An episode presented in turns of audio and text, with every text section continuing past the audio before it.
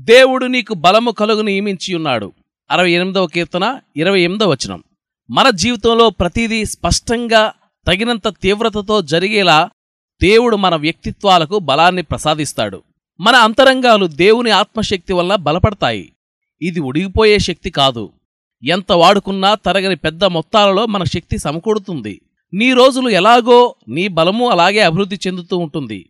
మానసిక శక్తి నిర్ణయాలు తీసుకోగలిగే శక్తి ఇతరుల్ని ఆప్యాయంగా చూడగలిగే మనసు సరైన ఆదర్శాలను రూపొందించుకోగలిగి వాటిని సాధించగలిగే శక్తి ఇవన్నీ నీలో దినదినాభివృద్ధి చెందుతాయి.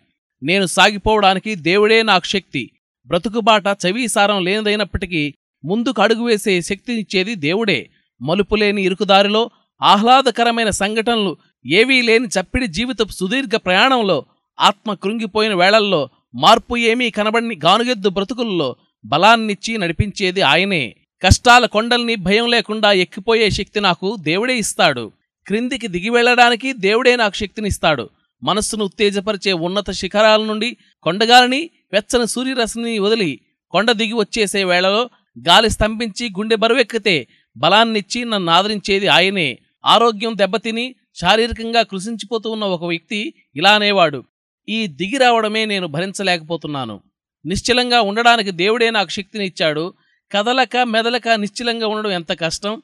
పనేమీ లేక నిస్తేజంగా ఉండే సమయాల్లో మనం ఒకరితో ఒకరు చెప్పుకుంటాం కదా అబ్బా చేయడానికి ఏదన్నా పని ఉంటే ఎంత బావుండు అని. చిన్న పిల్లవాడికి జబ్బు చేస్తే తల్లి వైద్యం తెలియక నిస్సహాయంగా నిలబడిపోవలసిన స్థితి ఎంత దయనీయంగా ఉంటుంది? ఆమెకు అది అగ్నిపరీక్షే కదా అయితే ఏం చేయకుండా కూర్చుని ఎదురుచూడడానికి ఎంతో శక్తి అవసరం.